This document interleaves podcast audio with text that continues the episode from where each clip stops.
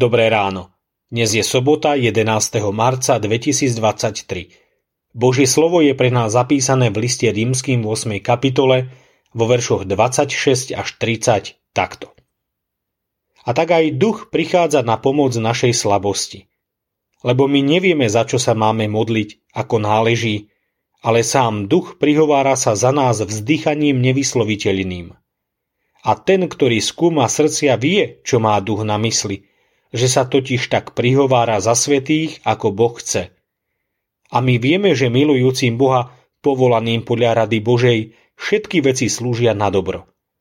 Lebo ktorých Boh vopred poznal, tých aj predurčil na podobu obrazu svojho syna, aby on bol prvorodený medzi mnohými bratmi. A ktorých predurčil, tých aj povolal. A ktorých povolal, tých aj ospravedlnil. A ktorých ospravedlnil, tých aj oslávil. Aj toto Božie slovo nás pokoruje a pripomína nám, že kresťan nie je ten, kto sa má vždy dobre a na všetko vie hneď odpovedať. Aj v našich životoch sú chvíle, v ktorých strácame slova a cítime sa zlomení. Na rozdiel od sveta nie sme v tom však sami.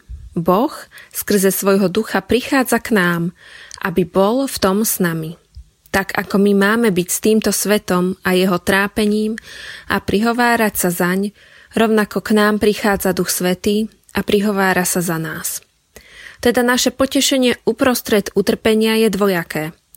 Naše ľudské vedomie a poznanie nádeje a priama Božia prítomnosť v temnote, ktorou prechádzame.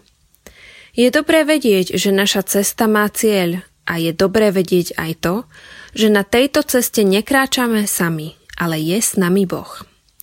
To je výhoda nás, veriacich ľudí. Nie dokonalý a bezproblémový život, ale tieto dve veci, ktoré ostatní nemajú. Potešujme sa tým bez ohľadu na to, čím všetkým v živote prechádzame a najmä nenechávajme si to iba pre seba. Zamyslenie na dnes pripravil Ondrej Majling. Myslíme vo svojich modlitbách aj na cirkevný zbor Chmeľovec.